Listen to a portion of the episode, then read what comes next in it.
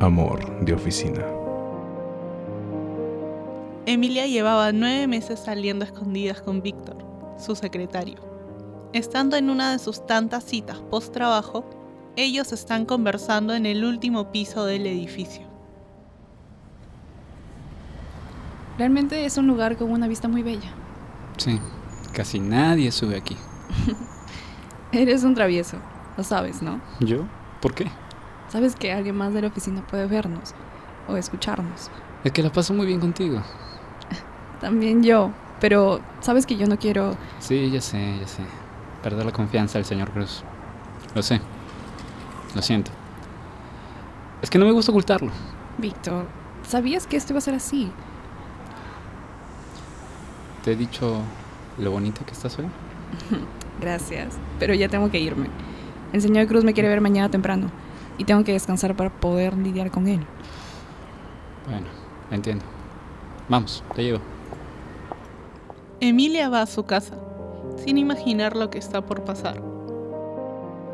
A la mañana siguiente, Emilia llega a su trabajo y se dirige a la oficina del señor Cruz. Él está hablando por teléfono.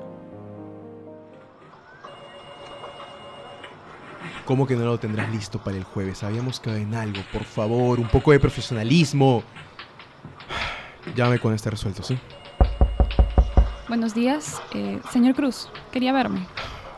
Hola, No me mira, refiero a por ti, favor, Emilia. siéntate. Como te mencioné, eres mi mano derecha. Mira, Oh, Lo siento. esto es un tema muy confidencial, ¿sí? Necesito Pero eres que mi me mano ayudes derecha con las y te penas. necesito junto a mí ahora. Mi tiempo ahora la mismo empresa está apretado. y está la pasando por empresa problemas tiene muchas económicos. áreas.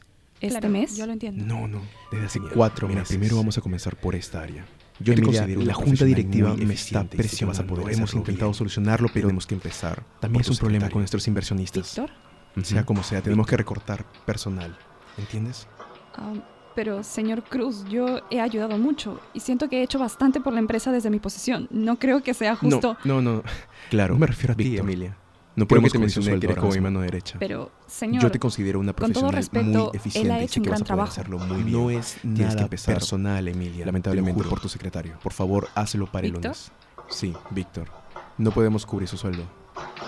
Pero, señor, con todo respeto, él ha hecho un gran trabajo. No es nada personal, Emilia. Solamente hazlo para el lunes, por favor, ¿sí?